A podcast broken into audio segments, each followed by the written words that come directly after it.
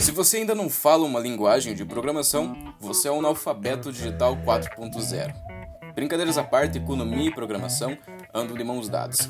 E é o nosso intuito despertar a curiosidade em você a conhecer esse universo da programação.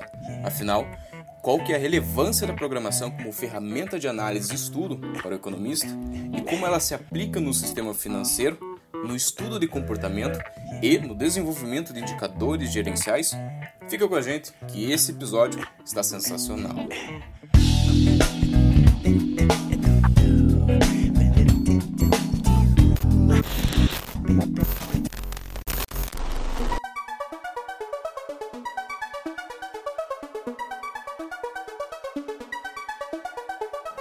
Salve, salve galera, tudo certo?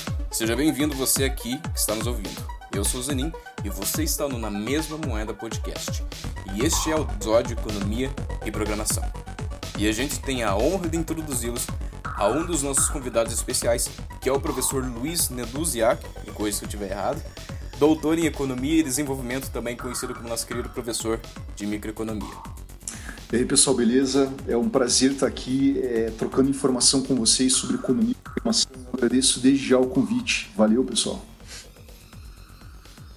Nós que agradecemos a participação, professor. A gente também está com. Temos outro especialista entregando a nossa mesa. Ele que é um cientista da computação, Felipe Tange.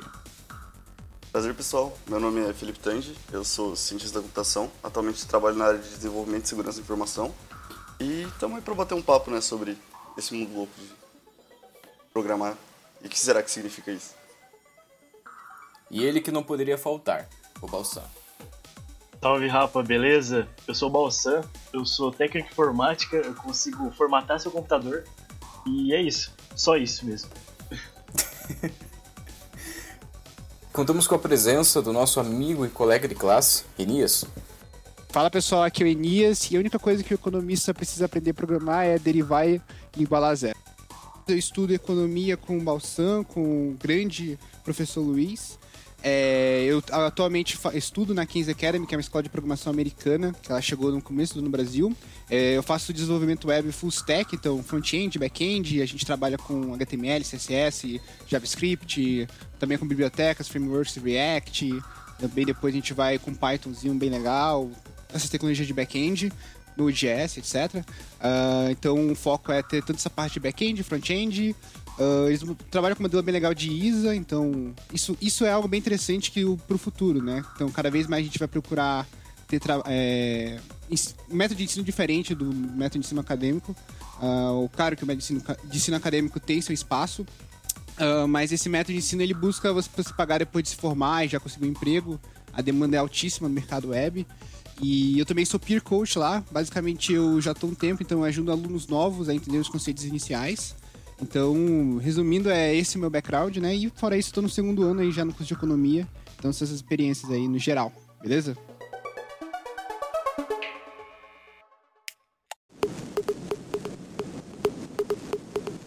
Antes de irmos direto ao assunto, eu convido você, que até o 11 episódio procrastinou e não nos seguiu nas redes sociais, a fazer isso agora. Vai lá, arroba podcast, underline na mesma moeda e arroba Lá a gente interage com vocês e ainda agrega valor ao seu recurso mais precioso, que é o tempo, com posts semanais e conteúdo extra. Dúvidas, sugestões e parcerias? Só mandar um direct. Bora lá então para a primeira parte.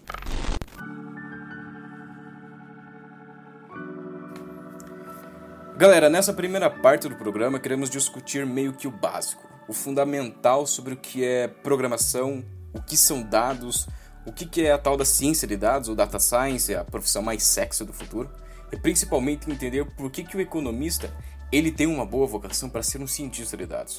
E também sobre linguagens populares como o Python, Python, perdão, o R, Big Data, séries temporais, é, e como essas ferramentas elas se aplicam na análise econômica e econométrica. Então acho que para começar falando sobre, acho que a gente tem que partir do básico do que é um dado, o que é informação, né? Para a gente entender primeiro o que é programar, eu acho que a gente tem que primeiro partir daí. É, então, só para esclarecer um pouco para quem está ouvindo, e não sei se para todo mundo é ciente, a diferença entre dado e informação. Mas, basicamente, dado é uma apresentação é, empírica de alguma coisa que a gente consegue contar, quantificar analisar do mundo, só que é isolado. Então a gente pode ter número de acidentes de trânsito, é só um dado, você não tem nenhuma informação sobre aquilo, porque você só tem um, um ponto de observação geral e isso é o dado. A ciência de dados e, e a, a teoria da informação gera em você pegar os dados e você interpretar esses dados para você criar informação, porque a informação está diretamente ligada à interpretação dos dados. Isso que é informação. Informação nada mais é que dados interpretados. E daí que surge a ideia de você ter o, o data science ou a ciência de dados, que é você pegar gigantescas quantidades de dados e gerar informação a partir disso, de uma maneira muito maior do que a gente conseguiria fazer se a gente não tivesse auxílio de computadores, máquinas e, e fosse as pessoas interpretando aqueles dados. Só que aí você entra em, em, em vários problemas que você, que você tem que resolver, porque o que define a interpretação, o que faz aquele dado ser útil, o que é, o que é realmente a informação de fato, sabe? Então eu acho que antes da prática mesmo vem meio que uma parte um pouco até que filosófica do que é a necessidade daquela informação e como trabalhar para obter aquela necessidade, entendeu? Então eu acho que data science inicia numa, numa, numa lacuna de necessidade de maior quantidade de informação. Não sei se eu estou sendo muito redundante, mas então a partir disso, é, a partir dessa necessidade surge a programação. Né?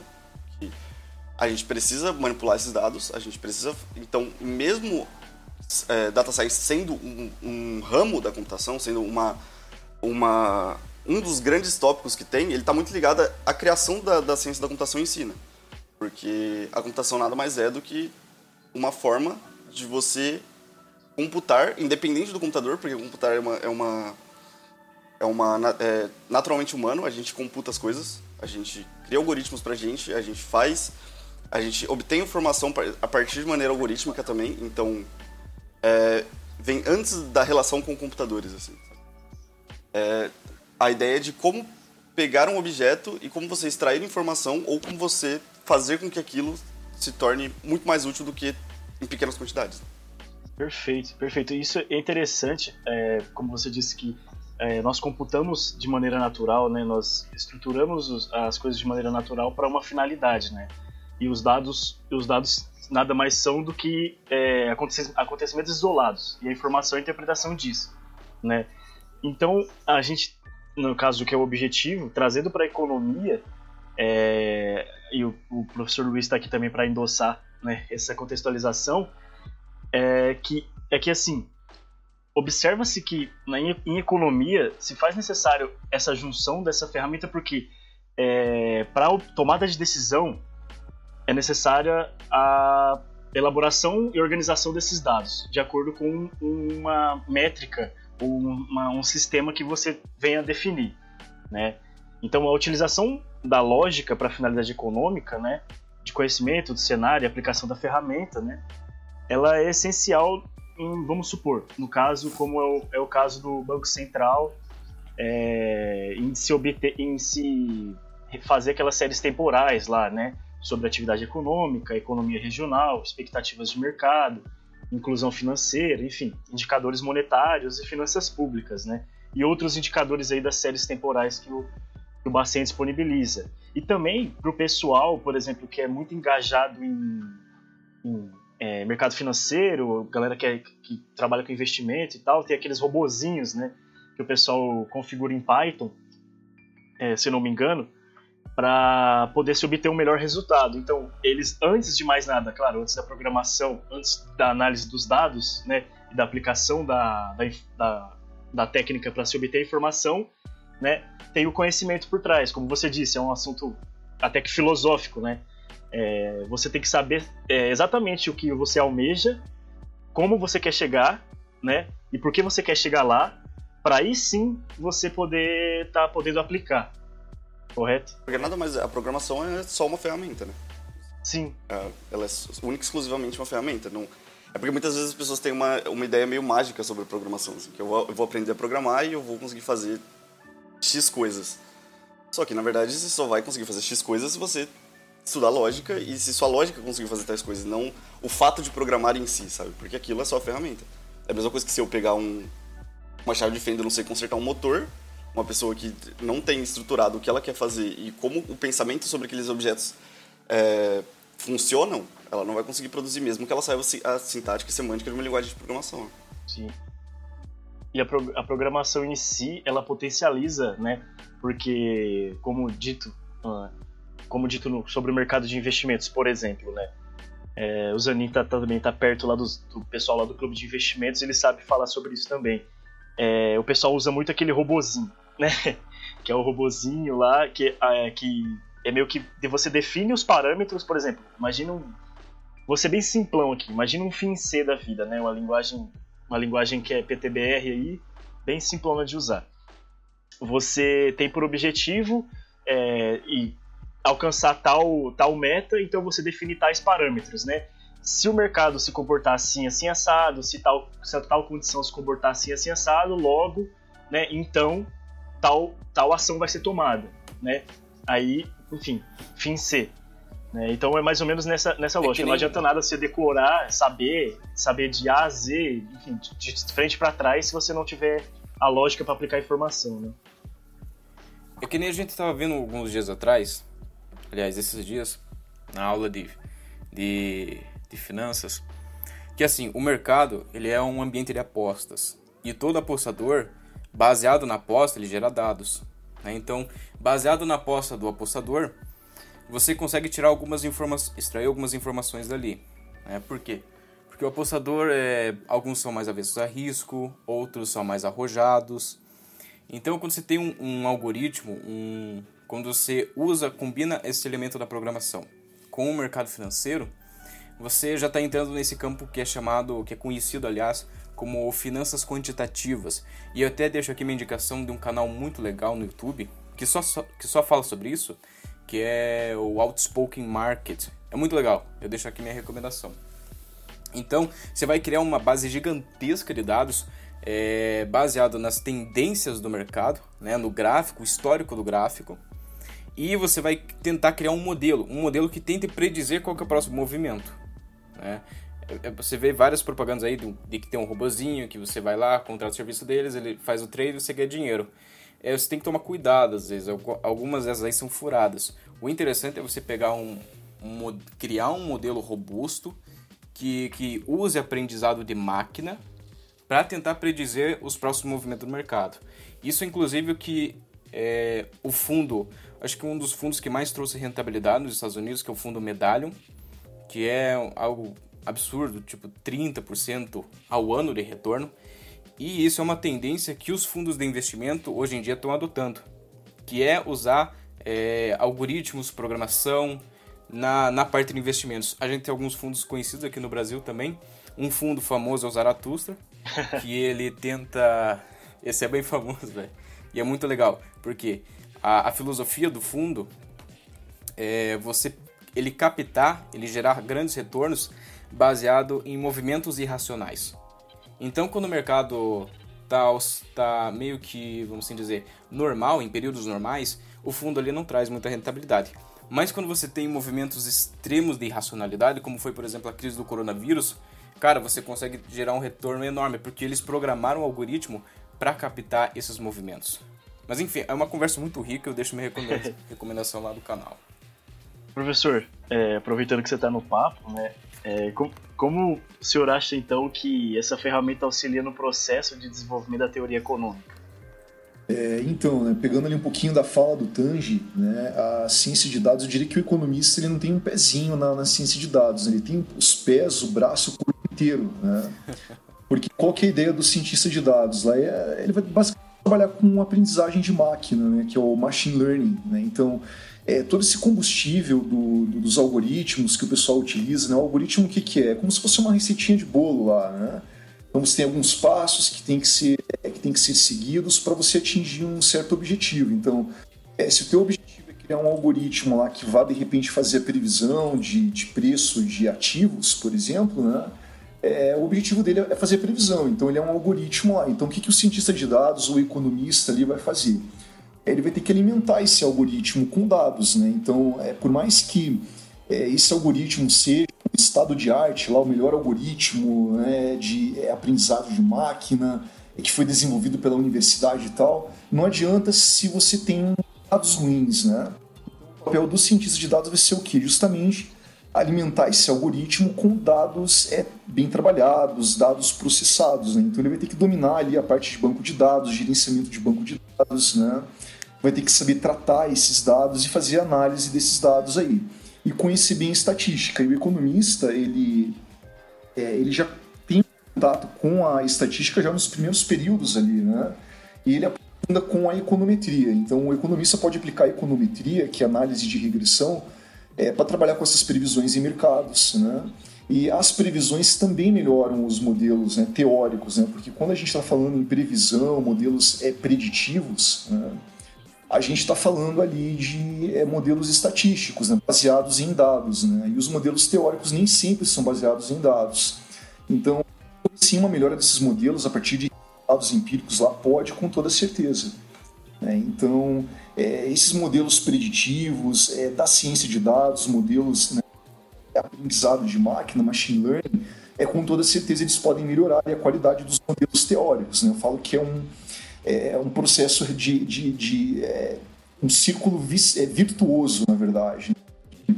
Você tem modelos teóricos impactando modelos empíricos e vice-versa. É basicamente isso aí. Perfeito. Tonia, você sabia que o professor está fazendo ciência da computação? Sério? É o fan tá fact agora dos dois que. Sério? tô, já tô no segundo período, Elias. Segundo período, Elias. Segundo período? É, legal, hein? Tô, já tô chegando no terceiro ali e começa a aprofundar de vez a coisa, né? Agora tô naquela fase bonitinha ali, né? De, de lógica a lógica de programação, tá, demonstração. Tá tendo que escrever algoritmo para descobrir o número primo. Exatamente. Palíndromo. Exatamente, fazendo ali o...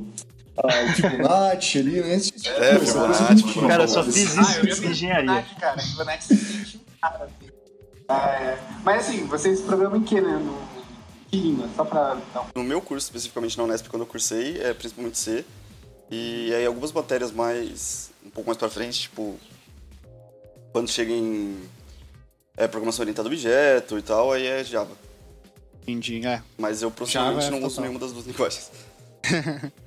E aí, na, é, o professor faz na PUC? Então, como é que Sim, aham. Uh -huh. E a gente começou com Python, é sempre uma linguagem de bem alto nível ali para né, você não se assustar.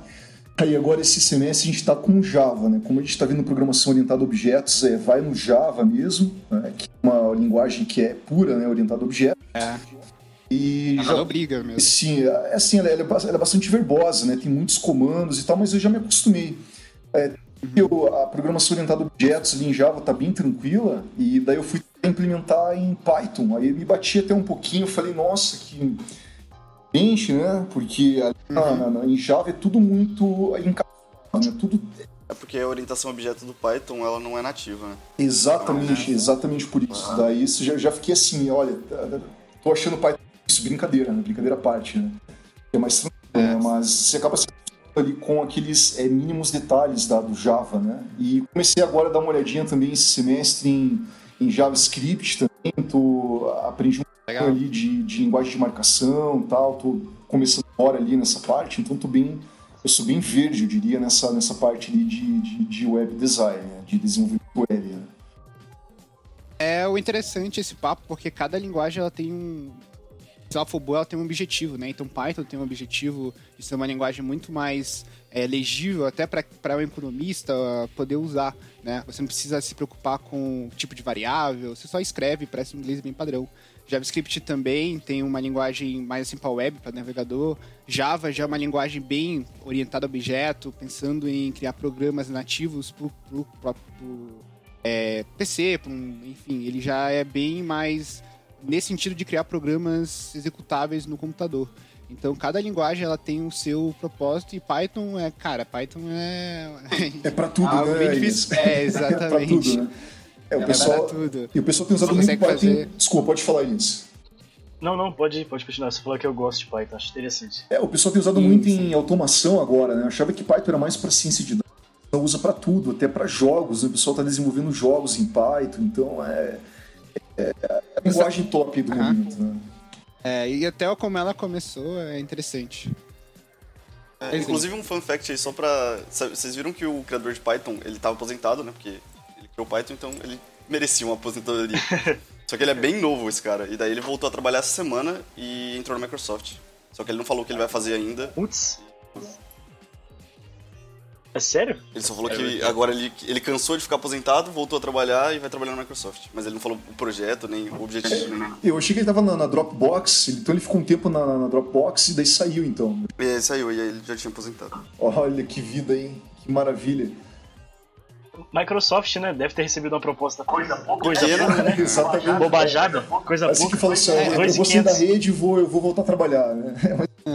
Não, 2,500 mais um ticket. Vale transporte. Exatamente, né? Acho que é- foi mais ou menos isso, né? Ele, ah, o cara manda muito bem, né? Vamos fazer uma linguagem econômica aí, né?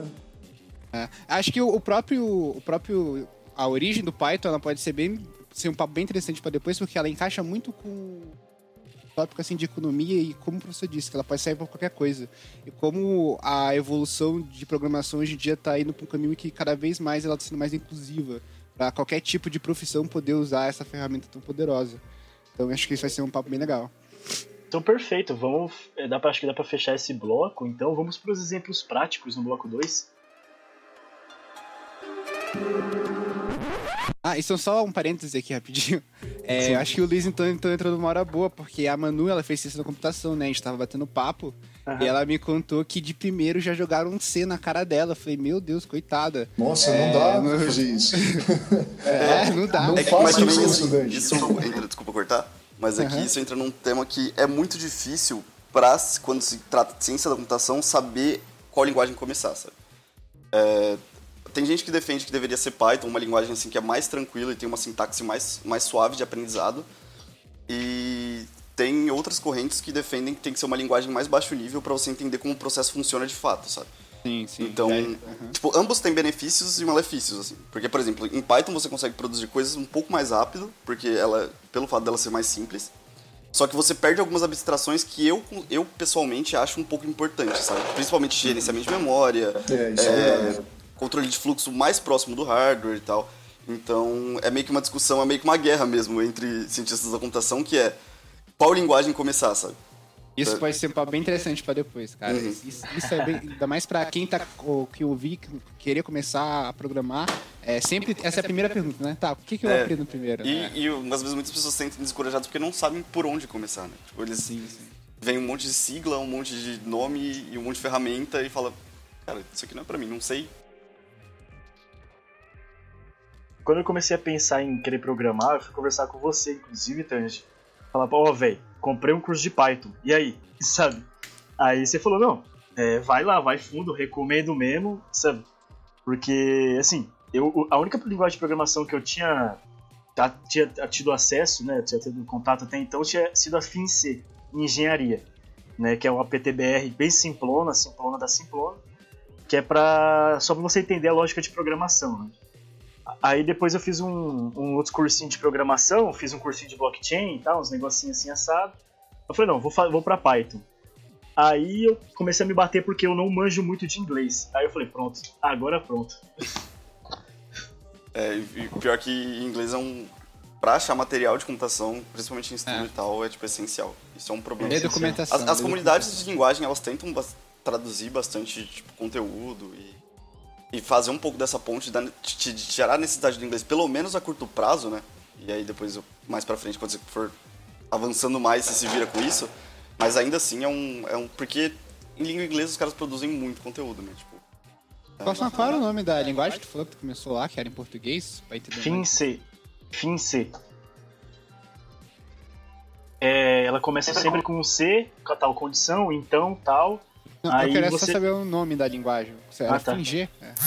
FinC.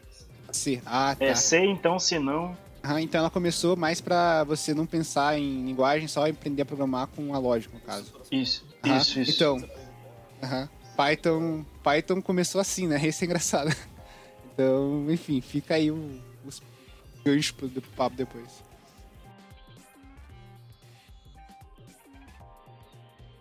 Eu só queria deixar o meu depoimento, minha confissão, aliás, de que eu odiava a programação, cara. Odiava, cara.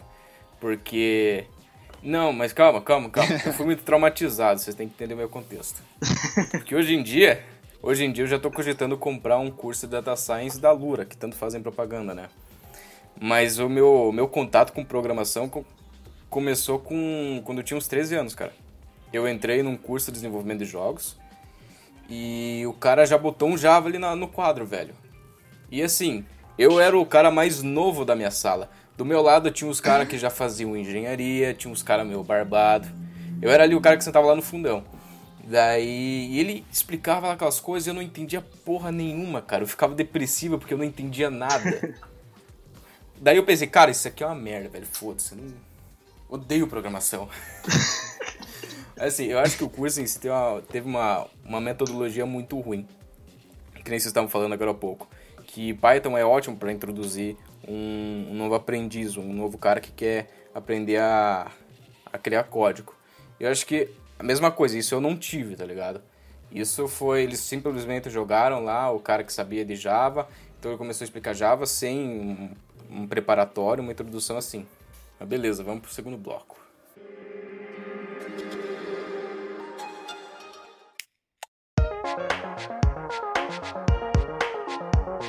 Beleza, então na segunda parte vamos conversar sobre a adoção dessas ferramentas, utilizadas por grandes corporações como o Google e a Amazon, para coletar, estruturar e interpretar os dados. Usados internamente para a elaboração de estratégias de vendas mais assertivas, indicadores de performance em empresas, né? mas também como bancos de dados é, que são fundamentais na construção de qualquer política pública ou privada que vise desenvolvimento. Fechou, bacana. É, então, eu vou começar então citando sobre o Big Data, né? Porque a título de, de exemplo sobre o, IBGE usar o Big Data, né? É, o, o, termo Big Data ele começou a ser desenvolvido utilizado no mercado com mais frequência nos últimos anos, né? dado o aumento sem precedente do número de informações geradas a cada dia, é, como a gente já citou anteriormente. Né? Então, mas muita gente, entretanto, ainda tem muita dúvida sobre o real significado disso, né? Assim como sobre a sua aplicabilidade. É, quais são os desafios, as tecnologias existentes e principalmente desconhecem os benefícios né, é, que já estão sendo alcançados. Um dos exemplos é, é o mapeamento de preferências do cliente, né, para assim desenvolver indicadores que direcionam a oferta. Por exemplo, como fazem essas grandes corporações como Walmart, enfim, é, grandes conglomerados, né? Considerando o contexto de grandes empresas, né, com volume, com volume e complexidade dos dados muito grande. Então acabam ficando à mercê né, de uma análise de dados bem feita, né, que aí trazendo a informação, pois é a maneira mais eficaz e realista de se fazer um diagnóstico do negócio. A utilização de Big Data Science é essencial para órgãos que mapeiam o desenvolvimento econômico, como, por exemplo, a, a, o Banco Central, né, o IBGE, a Previdência Social, também na mitigação de alguns indicadores, para direcionar as políticas públicas. Né? E, primeiramente, é, transparecer de maneira estática é, alguma informação, dado, enfim, sobre algum segmento, região ou área. Né? Eu acho que seria interessante a gente só esclarecer o termo, só esclarecer o termo de. É, que a gente tratou no primeiro bloco, e agora você citou nesse, de séries temporais para o pessoal entender o que, que basicamente significa. Tipo, são séries temporais, tipo, eu entenderia que seria o indicador de inflação, de desemprego, porque são variáveis que você analisa no tempo, certo? É, então, ah, no caso, as séries temporais, elas servem para você poder, através desses dados, né, como a gente tinha citado, é, com, a, a informa com a informação bem lapidada por trás dos dados, né, com a técnica bem lapidada por trás dos dados, temos a informação. Assim fica melhor resumido. Então, se, se um conjunto de especialistas né, querem descobrir, por exemplo, sobre atividade econômica no Brasil, né, vamos lá então, vamos enumerar quais são as, uh, as variáveis que eh, pretendemos alcançar ou as variáveis que precisamos ter nessa equação lógica para se chegar a tal indicador. Então, as séries temporais nada mais são que um enumerado ou uma, uma organização lógica é, desses, desses indicadores e, dados para se gerar informação para assim suprir tal demanda é, por informação do mercado ou órgão público, no caso. Seria mais ou menos nesse sentido. Me corrija se eu estiver errado aí, professor. Não, não tá certo. É, pegando do Tange, é exatamente isso que ele disse, e você também, né, Balsam? É você pegar ali, por exemplo, a, a pega ali a, a, inflação e acompanha a inflação diariamente. Né? Então você tem ali uma única variável, a inflação, acompanhada ao longo do tempo. Inflação diária, pode ter inflação mensal, então você tem a, a inflação ordenada. Né? Então a, a série de tempo é isso aí. Né? Você tem uma única variável sendo acompanhada ao longo do tempo. Né? Então, eu, mas basicamente esse conceito. Concorda lá, Tange, na, na computação também? Com certeza. E isso se aplica tanto, né, como vocês é, deram foco na economia, mas para tudo que a gente usa todos os dias, a todo momento de serviço online, sabe? Todo o nosso comportamento é monitorado e ele é gerado informação para se tornar, tipo, para gerar uma conclusão de como funciona o comportamento das pessoas na internet. Então, isso desde quanto tempo você fica parado no post no Facebook até como estão funcionando essas transações bancárias, tudo são dados e, por isso você precisa de uma é, de um de uma forma de computar um número tão grande de dados, porque simplesmente todas as relações é, interpessoais, comerciais é, geram um dado. Então, por isso a necessidade de, de lidar com quantidades Isso é tão muito valioso, né? Inclusive decidir eleição.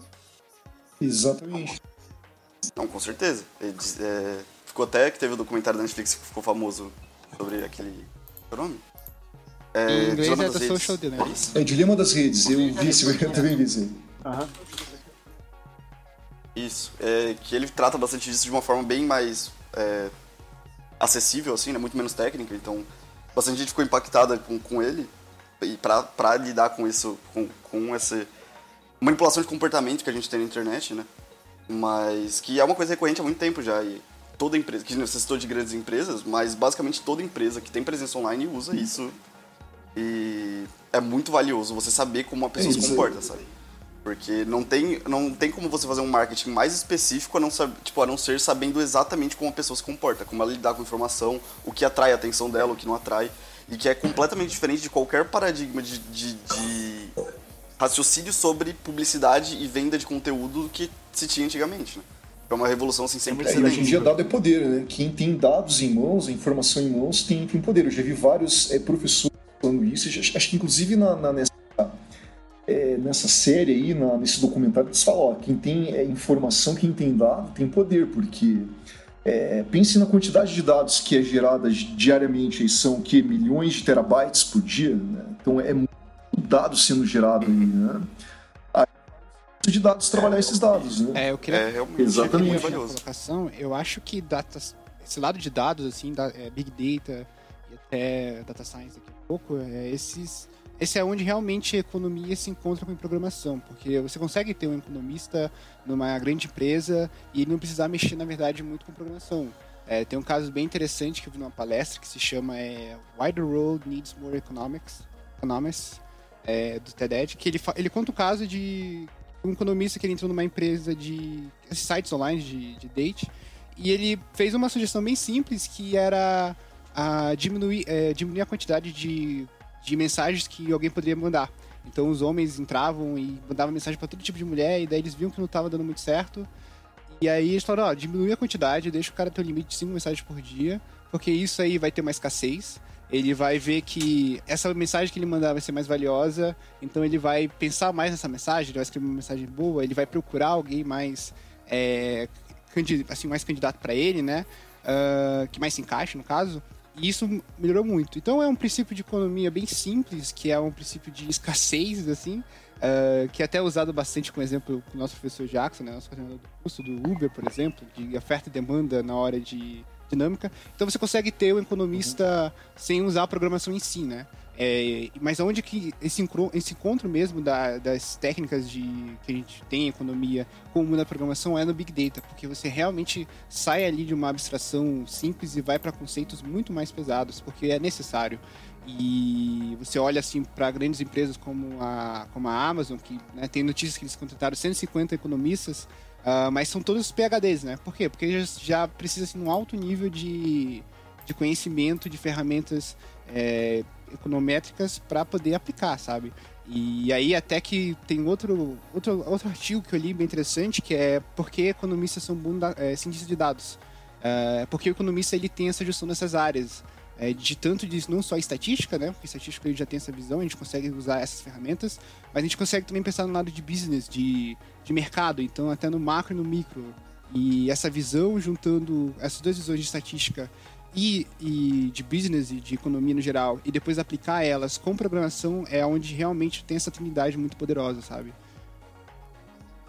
Queria fazer uma. é. Ah, pode continuar, pode continuar. Não, não, só, só ia complementar a fala do Inês bem, bem rapidinho ali para falar desse, é, dessa área de mercado, dessa, desse, desse, desse nicho, né? Porque. É, o economista ele vai poder trabalhar tanto com séries temporais, né, que é a parte de previsão, né? então lá na econometria o pessoal costuma dividir a previsão econômica lá com séries de tempo, né, utiliza séries temporais para fazer previsão e utiliza ali é, dados em painel para fazer a inferência causal, avaliar se de repente alguma coisa impacta a outra. Né? Então é um universo muito, muito extenso para se trabalhar. E o economista, enquanto cientista de dados, falando, falando um pouquinho de, é da, do profissional cientista de dados, de dados como um todo, né?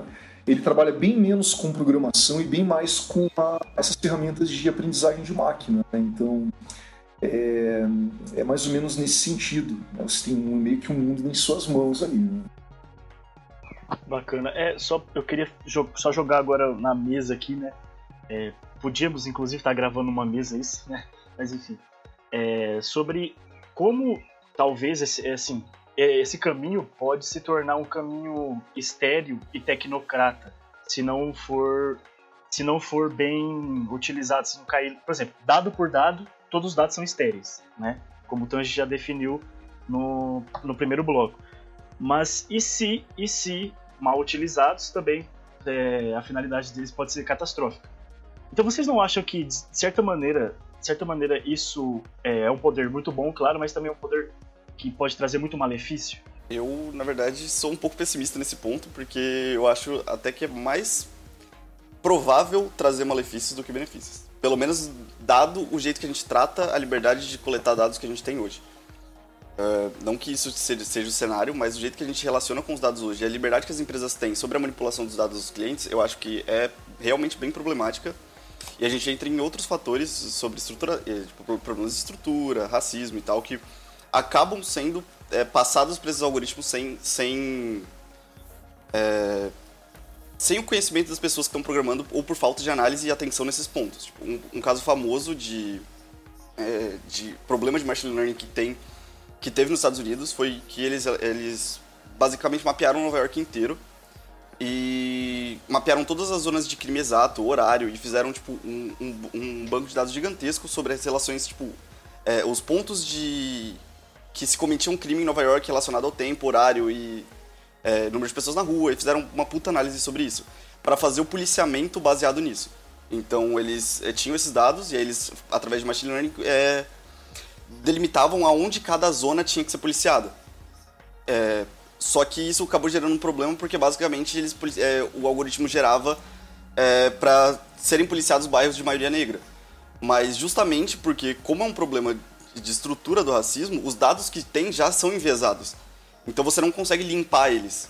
E você alimentar a máquina com isso faz com que ela só gere é, mais previsões baseadas nessa lógica racista.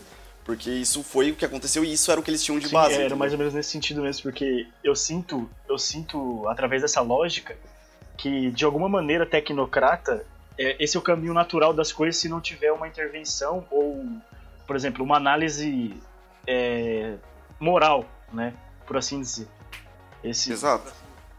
E isso é um, é um ponto muito difícil de, de você é, conseguir ponderar exatamente, sabe? Porque chega numa parte muito.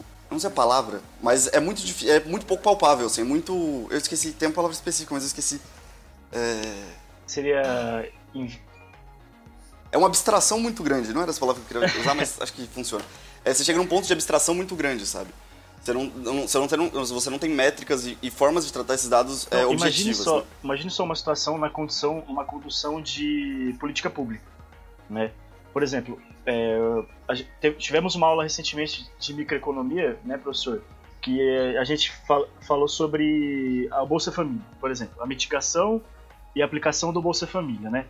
Se, se você é, for analisar e mapear e mitigar a pobreza, enfim, a condição e, enfim, conduzir qualquer política pública, você tem que, além dos dados, né, você vai necessitar de outros profissionais de outras áreas para lapidar melhor esses dados, né? Porque se isso não acontece, você vai condicionar uma política pública que não será pública ou não será eficiente o suficiente, né? Exatamente. Exato. Isso ainda a gente está tratando de pontos. De, é, desculpa interromper, interromper alguém aí, mas só para concluir. Porque isso a gente ainda está tratando de pontos com pontos de, com objetivos mais sociais, né? Então, a gente já sabe desses problemas, mas quando a gente trata, por exemplo, de empresas que estão lidando com isso para vender marketing, eles não estão muito se importando se, se você está gerando algum dano com a, essa análise de dados que você está fazendo, sabe? Desde que ela seja efetiva para vender marketing. Então, é, isso entra num, num, num, problema de ética bem, bem grande. Não, só, só, eu, só eu concordo com, com o Tangelina, né, porque é, a gente sempre vai esbarrar nessa questão ética, né? Até comentei com alguns alunos, não fui com a turma de vocês no noturno, fui com o pessoal da manhã. Essa semana a gente estava discutindo seleção adversa e tal, eles falaram, oh, professor, ah, esses problemas aí que a gente tem de falhas de mercado, seleção adversa, de repente podem ser resolvidos com, resolvidos com o Big Data, né? com a aprendizado de máquina e tal, porque é, eles leram lá em algum lugar, eu não lembro qual foi o jornal, que eles leram um artigo e que fala o seguinte, né, que à medida que você vai é, você vai descobrindo mais sobre um paciente, ah, você faz lá um mapeamento genético do indivíduo, né? Aí você sabe que, por exemplo, o Balsam ele tem uma, uma propensão a desenvolver uma doença séria. Então a seguradora ela vai olhar lá para o mapeamento que fizeram do, do Balsam no passado, por exemplo, vai dizer, ó, é, esse, é, esse, esse cliente aqui, esse segurado, futuro segurado, ele tem grandes propensões de desenvolver certa doença. Então a gente pode colocar um, um, preço bem maior no seguro dele do que o seguro do, do Enias, por exemplo, que aparentemente é mais sadio, né? Então isso pode gerar uma isso, discriminação, é, o, né? O maior problema disso é que às vezes você nem sabe qual foi a análise que foi feita. Exatamente, porque. Porque, como foi feita a partir de machine learning, ela chegou nas conclusões dos padrões e ela padronizou alguma coisa. Isso pode ser desde, sei lá, vai que ela considerou sua geolocalização para alguma coisa relacionada à sua saúde. Sabe? Exatamente. É, você não sabe nem o ponto que está tratando, então você não tem nem como tratar isso porque você não sabe o que está sendo considerado. Isso é, é e na computação a gente está sempre ensinando o computador alguma coisa, né? Então a, a gente usa ali a programação para ensinar o computador a fazer alguma coisa. Agora, se você ensina o computador de maneira errada, ou como o Tange falou ali, né, foram bem tratados, ou tem algum viés de seleção ali nos dados, Obviamente que o computador vai fazer uma previsão, vai, vai gerar um modelo preditivo viesado, né? exemplo. Então esse, isso é um grande problema para mim, que eu considero também. Isso é que é o, e eu acho que o ponto mais difícil é isso, é, o, é realmente observar onde que isso está sendo feito, sabe?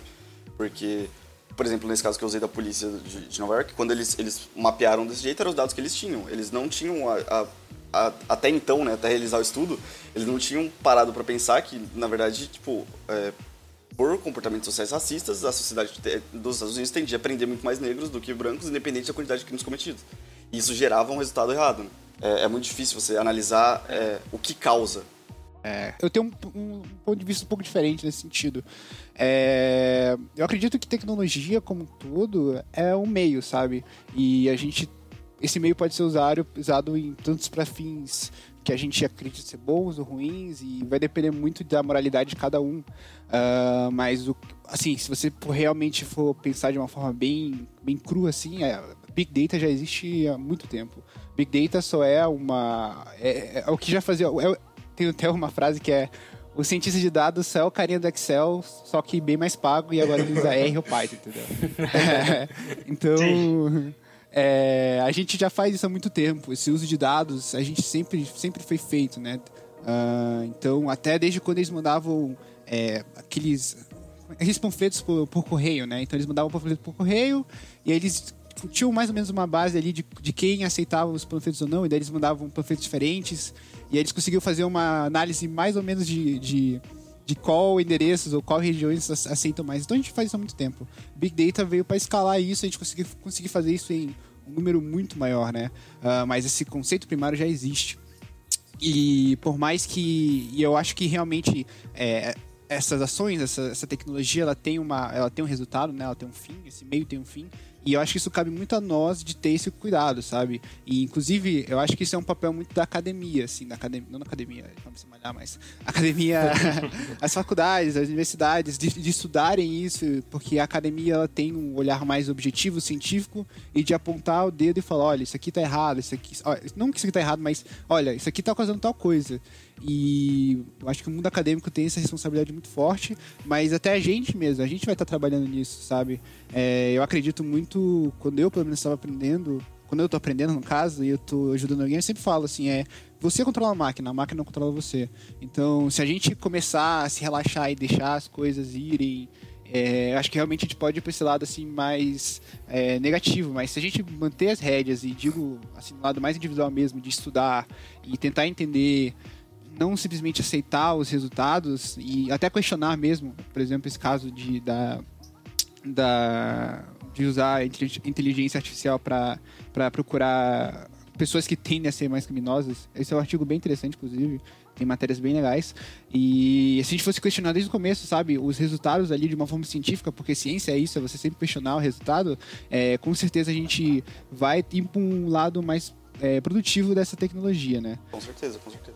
É, o que eu digo sobre a, a, possibilidade mais negativa é dado o como a gente trata os dados hoje, né? Eu acho que isso que você, o que você disse é, é o que a gente tem, é o que tem que ser feito, é, é a maneira que tem que ser tratado o problema, sabe?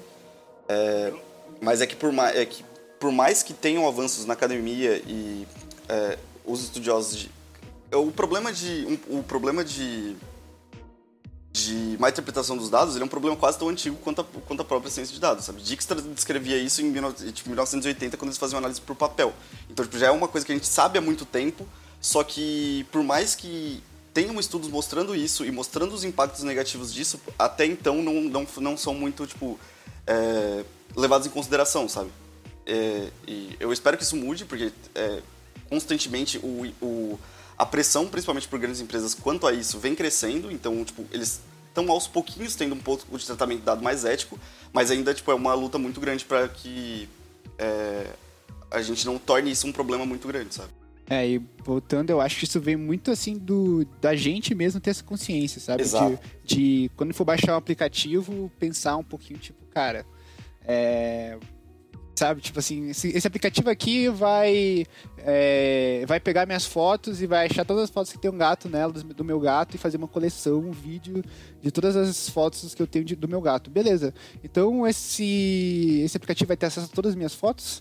Então, esses questionamentos, assim, claro que para a maioria, para o grande público, é um conhecimento exato. muito difícil, e é por isso que eu também, exatamente, eu, eu acredito muito que educação vai ser, é, o, é, é a grande, assim, o legal, variável muda, né? o, le o, legal disso tudo é que um papo sobre robô é mais filosófico do que necessariamente técnico. sobre robô, uhum. né? Técnico. É tipo uhum. assim, é, a gente tava conversando com o Zanin uma vez e a gente tava falando sobre tudo isso que envolve, né, construção do conhecimento e tal.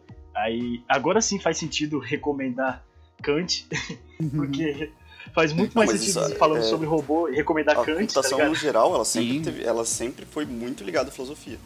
Tanto que a minha área de mestrado, que era análise de linguagem, era muito mais filosofia do que computação na prática, sabe? E, sim, sim. e era, na época, os matemáticos tinham um debate muito grande entre os matemáticos e os filósofos sobre produção de conhecimento, epistemologia é, e, e, todo esse é, todo esse entorno, né? Porque é intrínseco à área, sabe? Tanto que tem um caso famoso que é sobre o Turing, né? E o Einstein que eles tinham um debate muito grande sobre o que era conhecimento, o que era filosofia, tipo, e é porque será que um dia a máquina chegaria a raciocinar igual ao humano, mas o que é raciocinar, é, raciocinar igual ao humano? Tipo, da onde, da onde vem esse conhecimento? O que é ser humano? Então tá muito ligado isso, tipo, e aí é intrínseco à área. A partir do momento que você conhece pensar sobre, é, sobre formas de conhecimento, você chega na filosofia. E é engraçado como as pessoas, elas, a maioria do grande público tende a separar muito matemática com filosofia. Exato Uh, sendo que, na verdade, matemática só é uma expressão escrita de um, de um pensamento é abstrato. É só é. uma forma de você se comunicar. Exatamente. Em vez de você falar um mais um com todas as palavras, você fala isso através de uma representação numérica, mas uhum. nada mais é que expressar uma ideia através de uma linguagem, assim como a filosofia. E, e cada vez mais, como o próprio Boston disse, isso é, é mais útil para o nosso dia a dia, né? E, bom, é, para finalizar esse raciocínio como um todo, eu acredito que como meio, a tecnologia, a, a informação, o dado é, ainda é o meio útil para a gente. Por mais que a gente possa ter esses pequenos deslizes, eu acho que a gente andar no certo... Eu acho que já é inerente, né? Já é inerente ao comportamento. E... É, mas é, é, a única é... coisa, o único ponto é que uh -huh. a gente precisa de uma atenção talvez maior do que... Mas isso vem com conscientização e tal. Só para fechar aquele ponto que você falou sobre Exatamente. sobre que eu acho que é o mais difícil, que é, você falou ah, sobre o aplicativo, que daí ele pega suas informações e aí ele fala, oh, você vai vou te dar, vou acessar essas informações aqui, que é sobre privacidade de dados, né? Que é, o maior problema é você fazer as pessoas entenderem que a análise é, desenfreada dos dados da forma que ela é feita, ela pode gerar um problema. Então, por conta disso, ela tem que ser mais cuidadosa com os dados dela para ela não alimentar esses algoritmos é, tipo a torta direita, assim. E porque uma coisa a principal coisa que você ouve quando você fala de privacidade na internet, privacidade de acesso aos seus dados, a pessoa fala: "Ah, mas eu não devo nada, por que, que, eu, que, que eu não vou liberar meus dados sendo que eu não tenho nada para esconder?" que não deve não teme. É, exato. Sendo que o problema não é esse, só que esse comportamento está sendo para alimentar outra coisa que talvez o resultado que aquilo gere não seja benéfico, sabe? É, e assim, é, acho que o. Por isso que você tem que tomar um cuidado maior sobre isso. É, eu... E é uma, é uma ah. tarefa difícil de conscientizar. Eu acho que o lado que a gente pode terminar de ver isso como positivo, eu acho que o mercado do lado da demanda, no sentido nós, cada vez mais está exigindo essa parte de privacidade.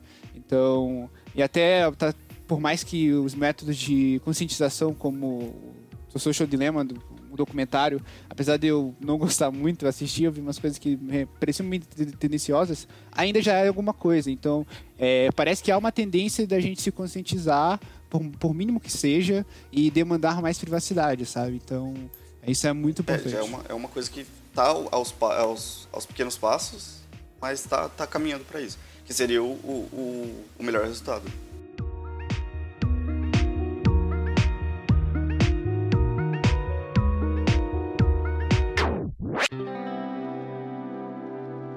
Enfim, galera, já estamos na reta final do programa e agora vamos dar sequência aos assuntos já tratados, com foco especial a essas novidades que a gente está vendo no dia a dia de hoje, como blockchain e criptomoedas em geral.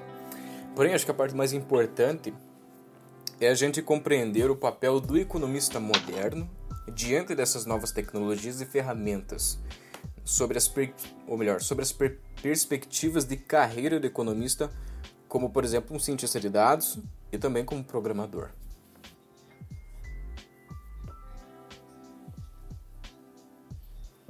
Economista, se a gente for pensar, ele é um filósofo, né? O primeiro grande economista, Adam Smith, era um filósofo. Uh, então, é, como é que isso faz sentido no mundo de programação? É, só pessoas que têm esse pensamento filosófico, têm essa responsabilidade, tem esse contexto assim mais profundo, vai conseguir se, de, é, se destacar no mundo de tecnologia, sabe? É, programação, ferramentas, são coisas técnicas, coisas que assim a maioria das pessoas com bastante força consegue aprender, mas um economista que tem um ponto de vista, mais uma vez puxando, né, micro e macro, uh, de relações humanas, cara, isso é muito importante. A, a, economia é uma ciência social, a gente não pode esquecer isso. É uma, é uma ciência sobre pessoas. Uma social aplicada, né?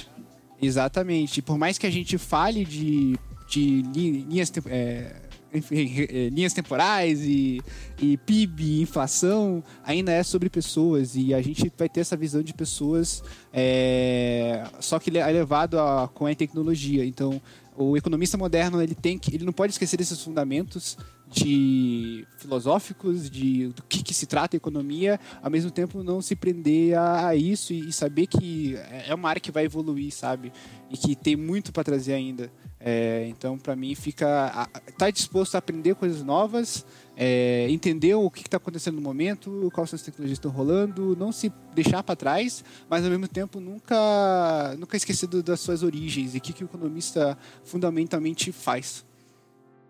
É, eu diria, a princípio, que assim o primeiro economista considerado nem, nem seria o Smith, no caso, puxando um pouco mais atrás, até Aristóteles, né? é, que, se, que, que se praticar economia tava, tinha mais a ver com cuidar das finanças de casa e da, e da manutenção dos recursos, né, de acordo com a escassez para você sobreviver, né? Então, puxando, puxando mais para frente, claro, depois na, com o avanço da, da ciência, né, com o avanço do, da construção do conhecimento, a gente, pode, a gente pode observar que isso foi se bifurcando, né? E o conhecimento, como um todo, sempre teve aqui, sempre, enfim, desculpa, silenciei alguém. É, o conhecimento, como um todo, ele sempre foi é, essencial para a manutenção da vida, né? Então, como vocês tinham dito até no segundo bloco, sobre Big Data não ser algo novo, essa isso de se conciliar dados para um, uma finalidade lógica e eficiente nunca não foi algo novo e não é algo novo, né? Então o economista moderno ele, ele se apropria de tudo isso, de tudo isso que vem desse arcabouço que ele construiu e foi sendo construído através do, da construção do conhecimento e do avanço da ciência econômica em si, né? E hoje a gente está aqui para cair, enfim, chegar e falar sobre como a gente pode usar esse ferramental agora gigantesco que potencializa essa construção de conhecimento, que é a programação, né? E a filosofia em si que complementa tudo isso e dá uma orientação mais é, social para a coisa, né? É, eu acho que só para só para fechar isso que você disse bastante e até lembrar um pouco do que o Tanji disse, é, esses métodos de, de, de, de uso de dados podem ficar muito abstratos e você meio que não pode saber o que está rolando ali. Então precisa de um olhar humano, sabe, para ver o que está acontecendo, para ver por que uma conclusão chegou em tal coisa. E se, e se esse olhar humano não entende o que é programação, como é que ele vai fazer essa vistoria, saca? Do algoritmo, enfim, do que for. Então acho que vem muito nisso. Eu, eu acho que o papel do economista ele é o mesmo papel do filósofo no caso da ciência. Né? Por exemplo, quando eu fazia, a gente tinha uma matéria chamada epistemologia, né, ou filosofia da ciência. Para quem já leu Watchman, é, sabe que tem um questionamento durante a HQ que é quem vigia os vigilantes. Você tem os vigilantes, que são os heróis, e quem vigia esse grupo. O papel da filosofia, no caso da ciência, é justamente esse: vigiar a ciência. Porque a ciência ela cria um método, e economia tem métodos, data science tem método, então, quem vigia, quem supervisiona esses métodos? Quem que dá, vamos dizer, é, a humanização desses processos, né? Que, que é o que vocês estavam fazendo no bloco anterior, né? Sobre essa questão de racismo, da questão de você usar Big Data de maneira somente tecnocrata e abstrata. Então, como o economista ele tem uma vantagem, ele tem um privilégio de soft skills, que é, por exemplo, essa parte filosófica, ele entra como um perscrutador, como um investigador, como esse cara que vigia, que analisa se as ferramentas, não só se elas são boas, são eficientes, mas é a parte, a qualidade delas, se elas podem ser usadas para determinados. É, e, o e o bom disso é que isso gerou mercados novos, né? É, através dessa, dessa noção, por exemplo, o Elias é muito empolgado nisso, eu sei, é, sobre a questão da liberdade né? De, do, ser, do ser enquanto, enfim, um ser econômico, por assim dizer. E isso vem muito de encontro com a criação das novas das criptomoedas, né? Que foi possibilitada através. É, uhum, eu acho que antes de chegar para esse bloco, acho que o professor queria falar alguma coisa ali. Eu tô enganado? Difícil dizer, né? Pelo menos é uma visão muito minha, né? Não sei se essa visão é generalizada. Eu vejo o economista hoje como um, é, como um profissional muito, muito voltado para análise de dados mesmo, né? Para análise quantitativa. Eu não estou desmerecendo a filosofia, não estou desmerecendo a, a, história econômica, por exemplo, né? São, é como vocês estavam dizendo ali agora, né? É, elas são relevantes porque você é, você não vira simplesmente um cara que vai programar ali ou dar um run no programa. Né? Eu acho que foi o Inias que disse que você acaba humanizando. Né? Você tem que humanizar realmente. Né? É, e o economista ele é esse profissional. Né? O, é o profissional que vai, vai saber é, analisar dados, ele vai, ele vai saber tratar dados, mas ele sabe, ele vai ter um background para poder analisar esses dados com mais profundidade, né? porque é, os dados se só falando, muitas vezes eles não, né, eles é como o, o Tandy disse, né, eles eles podem ter um viés, né, eles podem ter um conceito ali, né, então é o economista, né, com esse que ele, ele, adquire, ele adquire ao longo dos anos, é ele quem vai justamente fazer, é, é, entre aspas, humanizar esses modelos, esses então eu vejo o economista como esse profissional, É, mas aí você, você pensar, mas o professor Luiz ele é, ele é contra o historiador? Não, de forma alguma. É, você quer ser um economista historiador, pode ser também. Né? Você quer ser é, o economista é, teórico, né, que desenvolve modelos teóricos, você pode ser. Mas eu, particularmente, vejo economista do futuro, do presente, já né, como sendo esse economista, né? É, que sabe lidar com dados, que sabe analisar esses dados, né? É, né, com, com, com qualidade. Né? Então, esses dados podem ser tanto no setor financeiro, no mercado financeiro, pode ser no governo né, também, pode ser dentro das empresas. Então, tem um, assim, várias é, possibilidades de se, é, de se trabalhar nesse sentido. Né? Pelo menos a minha visão. Né? Não sei né? se todo mundo concorda aí. E ganha muito dinheiro com isso? ah, eu, vocês viram, eu sou milionário, né? Só assim, eu tô, aqui, tô aqui na minha cobertura, conversando com vocês e olhando o movimento. ah, depende do que ganhar dinheiro, né? Eu acho que é, vai, assim, depende do que é ganhar dinheiro, né?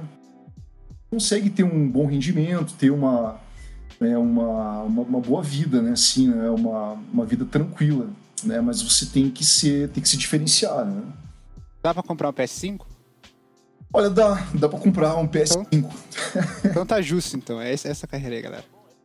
Eu ia dizer, eu ia dizer, ó, dá pra comprar um Nintendo Switch, cara, que videogame de rico hoje em dia é Nintendo Switch, né? Vamos falar a verdade. Então dá pra comprar um Nintendo Switch. Ah, então tá bom, essa é a felicidade. Custa o preço de um PS4, verdade, verdade. Né? com certeza. Essa é a meta. Mas, Bassam, pode continuar lá. Eu achei bem bacana aquele seu último gancho. Não, é, mas é, seria mais sobre isso mesmo. Na verdade, você até complementar, imagino eu, mas saber como é, toda essa construção do conhecimento proporcionou a nós, né, enquanto seres, também vislumbrar uma certa liberdade em alguns aspectos, né? E é o que traz aí que vem o gancho da, da criptomoeda, né, e do blockchain. Uhum. E, e, e, foi o uso da ferramenta que proporcionou Sim. isso, né? O entendimento da ferramenta que proporcionou e fez com que fosse possível vislumbrar uma, inclusive, tá, agora já é uma, vai ser, acredito que a maioria não concorde, não sei, né? Eu não, eu não considero Bitcoin moeda. mas é, entendo só, entendo a sua, é, mas eu não considero por outros aspectos, tá? Enfim, estado, aí são coisas. A já teve esse papo já. Dá um episódio inteiro. É, a gente já teve ah, esse papo. Legal. É, então assim, então, assim, ok, meio de troca é interessante e possibilita a, a irrastreabilidade e total confiança. Né? Eu acredito muito que blockchain é, o, é uma tecnologia que, assim, não tem como parar ela. Ela vai estar tá no futuro muito entrelaçada com até com a própria internet, né? Porque a gente vai conseguir criar é, dados únicos. E, cara, isso é, assim, muito massa. Então, blockchain em si vai estar vai tá para o futuro, inclusive recomendo qualquer um estudar. Agora, Bitcoin é uma parada mais, muito mais subjetiva e até do que você acredita, até como eu bastante já teve uns papos, mas o que eu acho que o mais legal de tirar de Bitcoin é, é que é uma junção de tantas áreas de conhecimento diferente. Primeiro, é, uma parte de computação, assim, então o que, que seria uma, uma rede né, de internet, como usar isso é, distribuição de dados e enfim tem essa parte da área da ciência de computação tem uma parte matemática né então como o a Bitcoin consegue criar Bitcoin nova com conceito de mineradores, conceito de randomização, que é uma área da, da, da matemática em si também, de números randômicos, é, até também questão de criptografia. É, então é uma parte muito matemática, né? o paper fala muito sobre isso. Uh, e daí tem até questões econômicas também, que fala sobre como o Bitcoin usa o fato de, de incentivos pessoais para você não mexer com, com o Ledger, né? Porque não faz sentido um, um, alguém ir mexer uh, tentar fazer um ataque, porque se fizer o um ataque, todo mundo vai saber que o ataque foi feito e daí Bitcoin perde seu valor. Então, por mais que ele consiga fazer um ataque e tenha todas as Bitcoins, é, não vai valer nada, porque agora todo mundo vai saber, sabe isso, né? A, a Bitcoin, o ledger dela é aberto. Então, o, paper em si é uma almagação de várias áreas e eu acho que isso é muito representativo das tecnologias do futuro, de que elas vão ser cada vez mais é, essas áreas. É até por isso que Bitcoin é uma parada meio difícil de se conversar, de se explicar, porque ela, ela, ela, ela necessita que você envolve muitos fatores. Exatamente, e ela áreas de conhecimento muito distintas que, enfim, para o carinha que quer só é, comprar e vender e ganhar uma grana em cima, não importa é, para ele, sentido, sabe? Né? Ah, Então, é, para ele pouco, pouco importa. O importante é que amanhã vai estar tá, subiu 15%. É, para né? deixar claro, Mas para que pra, uhum. Desculpa interromper. É, o, que, o que eu e o Elias sempre conversamos sobre isso foi sobre a estruturação da ideia e conceito. Não sobre se Bitcoin uhum. valorizou, desvalorizou, esses pa... Exatamente. essa papiada uhum. aí. Essa papiada aí. Eu acho que isso tem, tem, o, tem o valor, né? De como ele foi estruturado e como ele foi. E as bases que ele Sim. tem. E agora como é, né? É, diferente, é, sabe? Tipo... Pode ser algo a ser debatido. tanto faz, eu ainda sabe? acho que é, é, um bom. Eu acho que pro futuro vai ser um bom, uma boa reserva de valor. Inclusive, minha recomendação para quem quer fazer dinheiro com Bitcoin é compra, coloca numa, numa wallet e esquece. E daí daqui uns 10 anos você vê se, se rolou. É porque é escasso. Uh, rolou, não rolou. Então é isso. É a se forma rolou, mais eficaz, rolou, inclusive. Rolou, rolou. Uh, é, é, não, é, não esquece a chave, né? Por favor. Ou não perde Mas, o uh, cara, o paper em si, velho, se você lê aquele paper e você entende o paper, velho, nossa, você vai elevar assim de nível o seu conhecimento em várias Sim, áreas. Nesse, porque... nesse ponto é, é realmente muito, muito valioso uhum. mesmo. Sim, quando eu fui ler, eu, eu lia parado não entendia, e daí eu pesquisar sobre criptografia. Eu aprendi muita coisa, assim, só lendo aquele paper. Então, e até marco histórico, o... assim, nesse sentido. É realmente essa visão que eu tenho também. Que eu acho que o processo de criação dele é, é muito interessante. Ele, ele toca em pontos muito bons, que começaram a ser até mais discutidos depois, de, depois da, da disseminação do, do, conhecimento sobre Bitcoin. Mas a aplicação não, não vejo muito, muito valor, assim, entre aspas.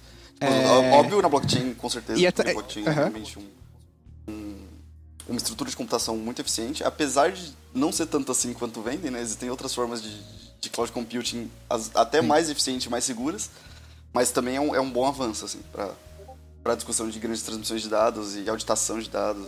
É, e eu acho que até é bacana lembrar quando é que a Bitcoin foi criado, né? É, foi em 2008 e 2008 teve uma crise bem interessante aí do mercado financeiro e, e até no próprio introdução ele fala sobre, né, fala sobre isso. Então, a própria criação é uma resposta a, uma, a um evento econômico, né?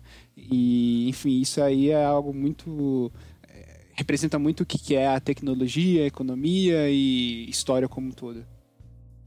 Queria agradecer mais uma vez o convite e pedir desculpa por ter que sair um pouco antes, né, pessoal, e dados os compromissos e tal. É, mas a, dica que eu tenho, a, dica que eu sempre dou para os estudantes é assim, nunca parem de estudar, né, começar os mais gerais, assim, sempre estudem. É, ah, mas eu vou me formar e vou dar um tempo. Não, não dê um tempo, continue estudando aproveitem que vocês são é, novos, né? Gás, né? Vocês têm, como, como se dizia nas antigas, né? vocês têm pique para continuar estudando, tá? Nunca parem de estudar. Essa é a primeira dica que eu dou para todo mundo. A educação, sabe que ela, ela, ela é muito importante aí para o país, né? Para o mundo, né? E dentro da área de economia, invistam em em métodos quantitativos, é o que eu sempre digo. Obviamente, não deixem de estudar filosofia, é importante, né? É, não deixem de estudar história econômica, teoria econômica, né? A modelagem econômica é o pano de fundo para nossas análises sempre, né? Então, você vai fazer uma análise de risco, tem um modelo por trás. Análise do mercado tem um modelinho por trás. Isso é sempre importante, né? E dentro da área de economia, é, da área de, de computação, é, invista em, em, programação mesmo. Aprenda ali a, a, lógica, né? porque uma vez que você domine a lógica de, de, de programação, é, a linguagem em si que você vai usar vai ser menos. Né? Então, você dominando bem a lógica ali que, de programação, que é a alma da coisa, quando você for entrar numa linguagem diferente, você não vai ter tanta dificuldade, porque as estruturas são as mesmas, né? são a, as mesmas estruturas condicionais, sequencial, muda um pouquinho ali a forma, pode mudar de repente, é um projeto que é programação é, que é voltado a objetos, beleza, é um outro tipo de projeto, mas a lógica é sempre a mesma. Então invistam nesse, nesses pontos, né? Ainda falando economista, caprichem lá na econometria. Econometria é muito importante, ele é um ramo da ciência de dados, né? Da, é, do machine learning. Aprendam bastante econometria. Então essa é, essas são as dicas que eu dou, né? É tendo em vista a minha experiência até hoje, né? como, como economista e como professor, é é investir em métodos quantitativos. É a grande é a grande é a grande dica que eu dou para vocês. Obviamente, sem deixar de levar em conta né, outros aspectos mais teóricos, mais é, filosóficos ou históricos, mas é, se focar nessa é, nessas áreas. E claro, né, vamos falar, falando um pouquinho ali da, da parte mais de ADM, né, mas invista em inteligência pessoal, né, isso é importante hoje para se garantir nos empregos, né, inteligência emocional, né, saber trabalhar em equipe, coisas que vocês já conhecem bem, né, vocês acompanham não preciso dizer, né. É basicamente isso, pessoal. E desculpa mais uma vez, é correria, né? Mas olha só, essa parte aí de, de álgebra linear, vocês usam muito em econometria lá, né? um banco de dados é uma matriz gigante de dados, né? Então você vai ter que, dependendo do que você vai fazer, ah, vai fazer um modelo de, fazer uma análise de regressão, né? É, para você estimar ali, é, encontrar o valor dos estimadores, você vai ter que inverter matriz, tudo, obviamente que é o software que vai fazer, né? Mas é bom você saber, né, que para que serve aquilo, né? Que ali tem bastante álgebra, né? Então quando você faz uma pós, lá você, quem for fazer mestrado, doutorado, a econometria é toda com álgebra. Então, todos os teoremas econométricos, tudo que você vê em econometria, é utilizando álgebra, muita álgebra, muita, muito teorema, sabe? É tudo envolvendo álgebra. Então, ela é bastante útil, sim, né? A álgebra e o cálculo, né? Não tem nem o que dizer. Eu sou suspeito em dizer, né? tem um viés aí, tem um viés aí, professor. Valeu, pessoal. Eu que agradeço. Um bo uma boa conversa aí para vocês e a gente vai se falando no decorrer, beleza?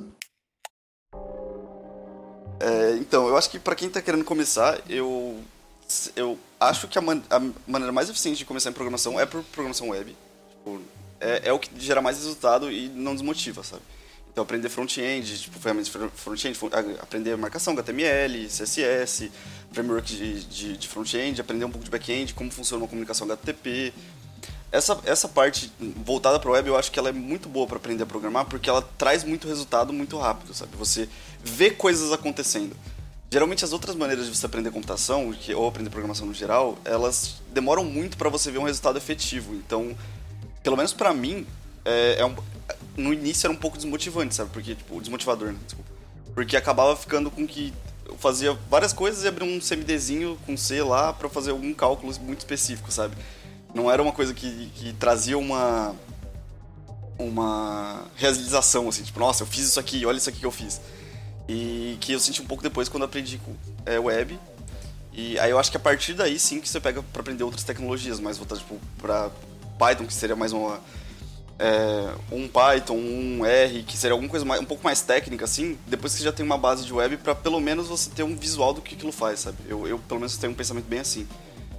É, então eu acho que o, a minha recomendação seria sempre comece a pre, aprender a programar por, por web, sabe? A não ser que você for fazer alguma coisa específica mesmo, tipo, que você já tenha noção do que você quer, queira fazer, aí você parte mais para aquele lado. Mas considerando programação do zero, assim, ah, eu quero aprender a programar, eu, eu acho que essa seria a minha recomendação. Interessante, eu vou ter um outro ponto de vista nesse sentido. É, eu acho que uh, você tem que responder duas perguntas assim. Cada você tem que fazer si mesmo duas perguntas, que é qual é o meu objetivo com programação e qual, qual é a minha forma que eu gosto de aprender, né? Qual, qual é a minha forma mais ótima para aprender alguma coisa. Então tem gente que gosta de que é mais sonora, que gosta de podcast. Eu sou um cara muito visual, então eu adoro ver vídeo. Tem pessoas que gostam de ler, por exemplo. E, e aprendem muito facilmente lendo do que vendo um vídeo, né? Então, é, acho que eu faço essas duas perguntas para você e até no método de ensino assim mais robusto. Então, você quer um curso online com tudo gravado? Você quer um curso é, remoto que tem aulas por vídeo ou presencial? Você quer ter alguém ali segurando a sua mão? Então, vai muito dessas perguntas. Uh, assim, paradas mais é, técnicas, ferramentas, é, eu vou muito na linha que o próprio professor tinha falado, é comece com Python, aprenda a mesma lógica, é, porque isso vai ser aquele primeiro passinho que não vai te assustar, sabe? Se você começa com C, é tipo, você vai aprender a correr uma maratona, já na sua primeira corrida você vai correr 30 km, sabe? Tipo, mano, calma aí, deixa eu correr os 500 metros, né?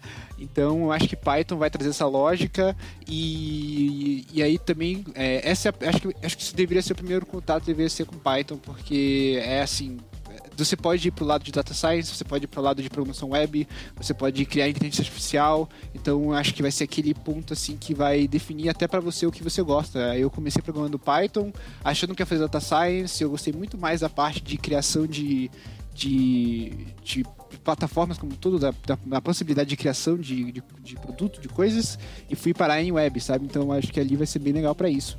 Um, e, e aí, né, voltando para aquela pergunta, o que, que você quer fazer? Você quer trabalhar com isso? Uh, se você quer trabalhar com isso, com certeza vai para desenvolvimento web. É, como o próprio Tanji falou, é a parte que dá mais resultado, você consegue, bem, assim, com um esforço considerável, consegue um emprego, uh, um bom emprego, ou até ser freela, você vai ali no seu cara que vende dogando na tua esquina e fala, mano, quer que eu faça um site para você? E você consegue fazer com HTML, CSS, JavaScript, ou até um Reactzinho, você consegue fazer uma parada muito boa, assim, sabe? Ganhar uma grana legal. Então, uh, nesse sentido, uh, se você quer, ah, eu quero aprofundar meu conhecimento, que eu sou economista, já foi estudo economia, queria me atualizar. Cara, vai de Python, vai de R, como a gente falou, é, porque você já tem já, né, até como trazendo o que a gente falou, já tem já uma, um objetivo específico, né? E aí tem outras linguagens que vai para várias coisas. É, e, é, é importante sim você levar sempre para sempre que computação não é a mesma coisa que programação. O, computação é uma área tão mais profunda e eu, acho que, eu acredito real que para computação talvez começar com C faça mais sentido, porque esses conceitos de gestão de memória, é, escopo, enfim, realmente faz sentido para uma área de computação. Mas programação assim, talvez. Mas eu não... acho que. Uhum. Eu acho que. Desculpa interromper, mas é só porque eu acho bastante que a programação ela é a melhor forma de se introduzir a computação. Hum. Ah, sim, mais com fácil. Certeza. Porque tem muita gente que, principalmente isso acontecia muito em curso de, no curso de ciência da computação, que é você vê pessoa que estuda muita teoria e ela sabe muito teoria, tipo, então ela sabe realmente como uma linguagem funciona, como ela é compilada, como é o gerenciamento de processo, o gerenciamento de memória. Só que ela simplesmente não consegue programar, porque ela fica tanto tempo mastigando aquela teoria que ela nunca coloca, ela nunca para, ela acha que ela nunca tá pronta para programar, sabe? Porque uhum. ela fica meio que tipo, ah, não, tem que saber tudo isso aqui para começar. E eu acho que o processo tem que ser inverso. Você tem que pegar, fazer coisas e depois perceber, tipo, ah, talvez isso aqui não seja muito otimizado, por, por que, que isso aqui funciona assim. E eu acho que primeiro tem que ser na prática mesmo, você fazendo coisas e, e, e vendo o resultado daquilo que você está criando, sabe? Pra você ter um, um sentimento de, tipo, ah, eu, nossa, eu criei isso aqui, sabe? Tipo, isso foi eu que fiz. Por isso que eu gosto bastante que as pessoas, é, eu recomendo que as pessoas aprendam por web, por elas verem esse resultado mais rápido. Eu concordo 100% com o que você disse, tudo. Uhum. E a Python é uma boa introdução. É, só no caso que eu dei essa recomendação, porque eu acho que fica uma coisa mais é, visual e você vê mais aquilo que você fez. Então, sabe, eu acho que dá uma motivação, assim. Pois é, e, e lembrando que são métodos. Aprender é algo muito subjetivo, né? Então vai muito de cada pessoa. E eu até, você falando agora, faz muito mais sentido, porque eu tava pensando aqui, é, eu programava, né? Fazia paradinha normal, e aí eu fiz uma pergunta para mim mesmo que é, cara, se, se, tem várias linguagens de programação, então como é que é feita uma linguagem de programação? Ah, tem uma linguagem de programação mais de nível baixo, né? Eu, tá bom, mas o que é uma programação de nível baixo? Ah, é uma mais, mais perto Exato. do hardware. Aí eu, tá, mas como assim? assim? Que, mais perto do hardware. Eu acho que isso, isso uhum. inclusive, é um dos maiores problemas do curso de computação, eh, de inclusive, que ele, eu acho que ele tem a lógica invertida nisso. Porque ele ensina muito a, a, a aprofundado, então você conhece muito, tipo, a fundo, para depois indo para é, níveis mais altos, sabe? Uhum. Só que, primeiro, muitos dos casos não vai ser útil, porque você, é, lidando com o mercado de trabalho, tipo, é, é um conhecimento útil, mas assim, é, você não vai lidar com aquilo no dia a dia. Uhum vai te desmotivar, porque você vai estar tá vendo coisas de muito baixo nível. Então, tipo, ah, como eu vou somar, fazer uma soma, uma calculadora de 8 bits em portas lógicas, sabe? Tipo, você vai estar tá somando dois Sim. números, sabe? Tipo, é muito interessante, é muito interessante, mas é um pouco desmotivador porque você vê umas coisas que são é, a passos muito pequenininhos, sabe? Sim, então sim. eu acho que é muito mais inteligente você pegar e fazer é, coisas um pouco maiores, mesmo que dê errado e mas você uhum. tem contato, sabe? Aí depois você se perguntar ah, como funciona o compilador, como funciona o gerenciamento de memória, como funciona o operar isso aqui em cluster, como que, eu, como que funciona uma uhum. linguagem, o que é uma sintática semântica, como que ele faz a análise. Isso tudo você vê depois, sabe? Primeiro você vai, faz um site, faz um programa em Python, faz alguma coisa, e depois você para pra pensar como aquilo funciona, sabe? Tipo. E é, é bem isso mesmo, porque eu, eu, me peguei muito nisso, que eu tava no nível muito alto, né? Quando comecei com o Python, e eu ia cada vez mais fundo, e aí eu, eu me encontrei no YouTube, duas da manhã, vendo crash course de portas lógicas, como é que é feito uma, um logic gate pra ter memória, e eu, caraca, e entendendo que tudo é, né? tudo é bit, e aí você vê, tipo, é nossa, é isso? Uhum. Tipo, é, e é muito mais, eu acho muito mais gratificante. Muito Sim, total. Eu acho que o paralelo que a gente pode fazer, desculpa aí você, mas é meio que você você querer aprender a jogar futebol, e aí a primeira coisa que eles fazem é, então tá, então eu vou te explicar como é que começou o futebol Exato. e como a gente foi chegar no, no tamanho do campo. Exato. E, e aí a bola, um ela é feita assim, e é... a produção de uma bola é desse jeito. E aí, Sim. quando a bola tá em campo, você tem que fazer tal coisa. Aham. Não faz sentido E o esse- Go, essa, ele, essa tem, metodologia. ele tem tantos mestres por causa É, disso. E ele é pintado dessa forma. Hum, e as, as, as, as traves são feitas desse material que vem de tal lugar, sabe? Aham. E sendo que você só quer chutar uma bola, sabe? É, É, exato. eu, acho, eu acho perfeitas as colocações, né? Isso, isso é muito interessante para quem tá empolgado e querendo começar.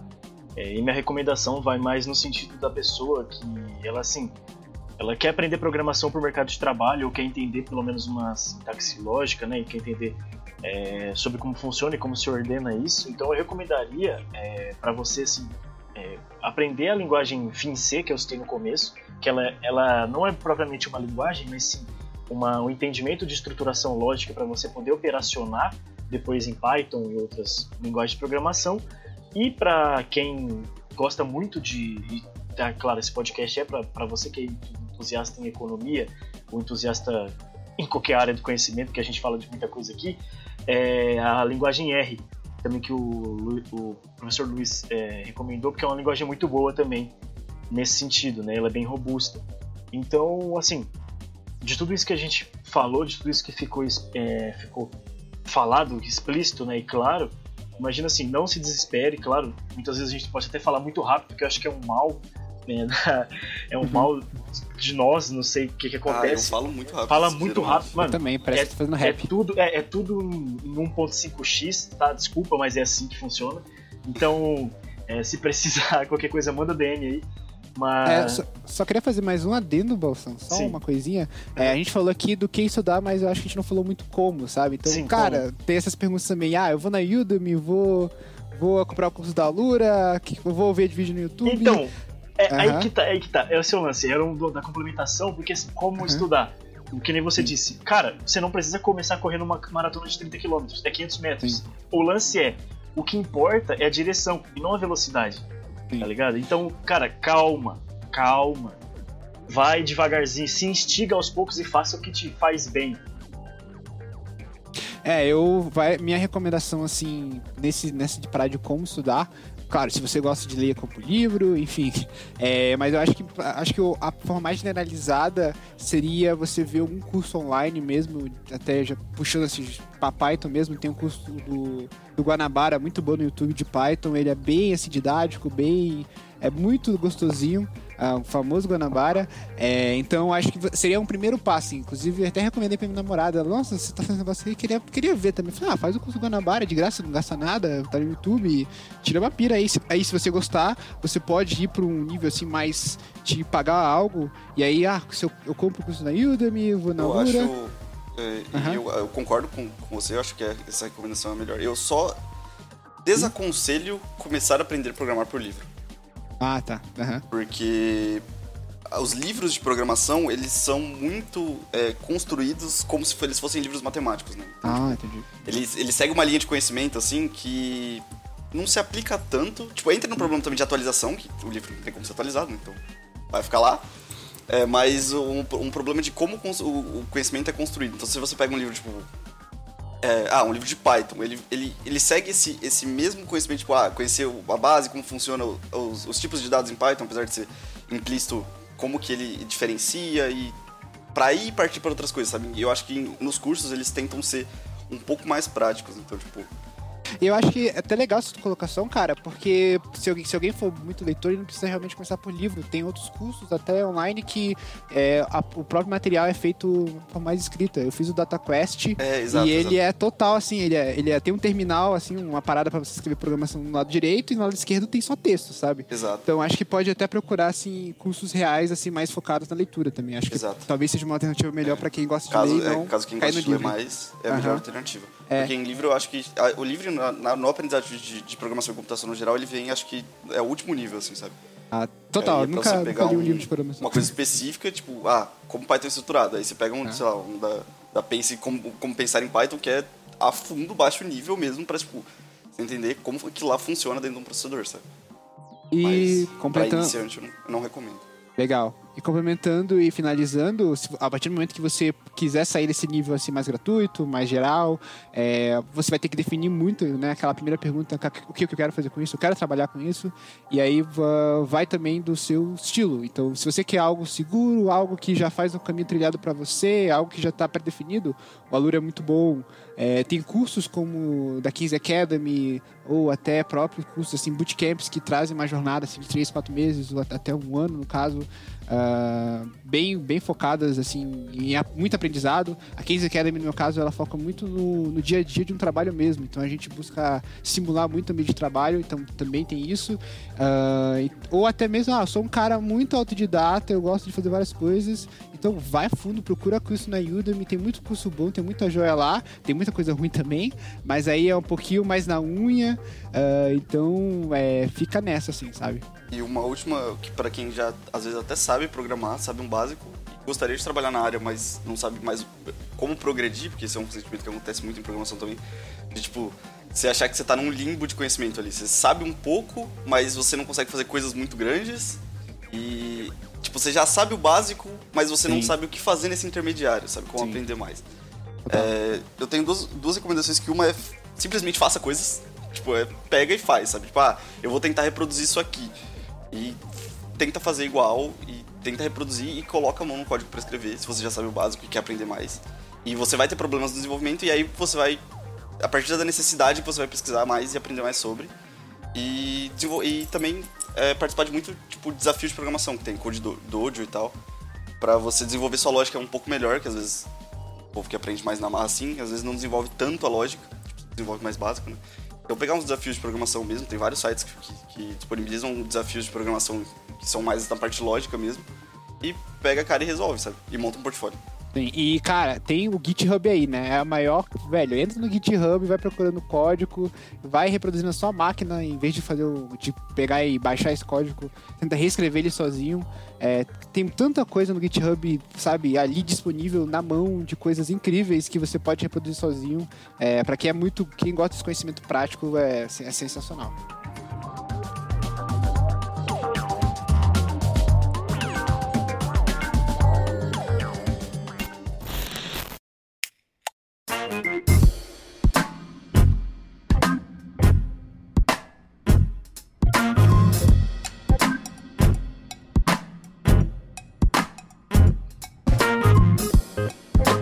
Finalizando o programa, eu particularmente adorei a conversa, principalmente por causa das presenças da, do pessoal que a gente convidou, tanto o Tange quanto o nosso professor de microeconomia, o Luiz, e também o Enias, que já estava há um tempo prometendo que ia participar do podcast, enfim, está aqui conosco. E eu quero agradecer pessoalmente a participação de cada um de vocês, o Tange, o Enias, o Balsam, e eu peço que vocês se despeçam também. É, então, galera, agradeço aí por, pela, pela participação, agradeço o Tange, agradeço o Elias, né, nosso professor Luiz. E é isso, né? Eu me despeço, me despeço aqui, né? Eu sou o Balsam e é isso. O caminho é árduo, né? Mas é como eu disse, né? O que importa é. O que importa é esquecer. E é isso, cara. Conhecimento dói, como fala o Clóvis de Barros, é. Eu vou sentar nessa cadeira até eu aprender. E, cara, como é que o cara pode um cara escrever um código? Você é burro, cara! Tipo, sempre vai nesse raciocínio e vai dar boa. É, exatamente. Sempre vai. Computação tem que ter esse raciocínio. E eu queria agradecer a participação, foi muito legal. Eu tava no começo tava um pouco nervoso, mas depois fluiu bem até. Melhor do que eu imaginava. Também agradecer, já, como já foi dito aí, eu já estava é, marcado de participar há um tempo, então para mim é um privilégio finalmente estar aqui. E, bom, espero que seja o primeiro de muitos. É, e para quem tiver alguma dúvida, quem quiser trocar uma ideia, pode chamar a gente. Uh, não sei, né? Talvez o pessoal não queira que seja chamado. Aí o pessoal tá mandando mensagem pra vocês, não sei, brincando. Mas pra mim pode chegar, colar, tirar uma ideia uh, super de boa e, e busca conhecimento no geral mesmo, assim. É muito que o Balsan diz. Cara, conhecimento sempre vai valer a pena. É, até as coisas aleatórias. Eu Exato. sou muito fã disso. É, qualquer coisa também podem me chamar, tirar umas dúvidas. Pessoal, se vocês, antes da gente ir, se vocês ainda não seguem a gente no Instagram, então vai lá, arroba podcast underline da mesma moeda. E também o Instagram do Cass, né, que é arroba que a gente já falou no começo. É, dúvidas, sugestões, parcerias, manda o direct pra gente. Beleza? Então, obrigado a todos vocês que participaram do programa e ouviram ele até o final. Se vocês têm um feedback em particular, manda pra gente. Ou se querem entrar em contato com o Ininhos, com o Bolsão, comigo, com o Tanjo ou com o professor, não tem problema, a gente deixa os nossos contatos aqui embaixo. É... Então agradeço vocês e a gente se vê num próximo episódio. E até mais.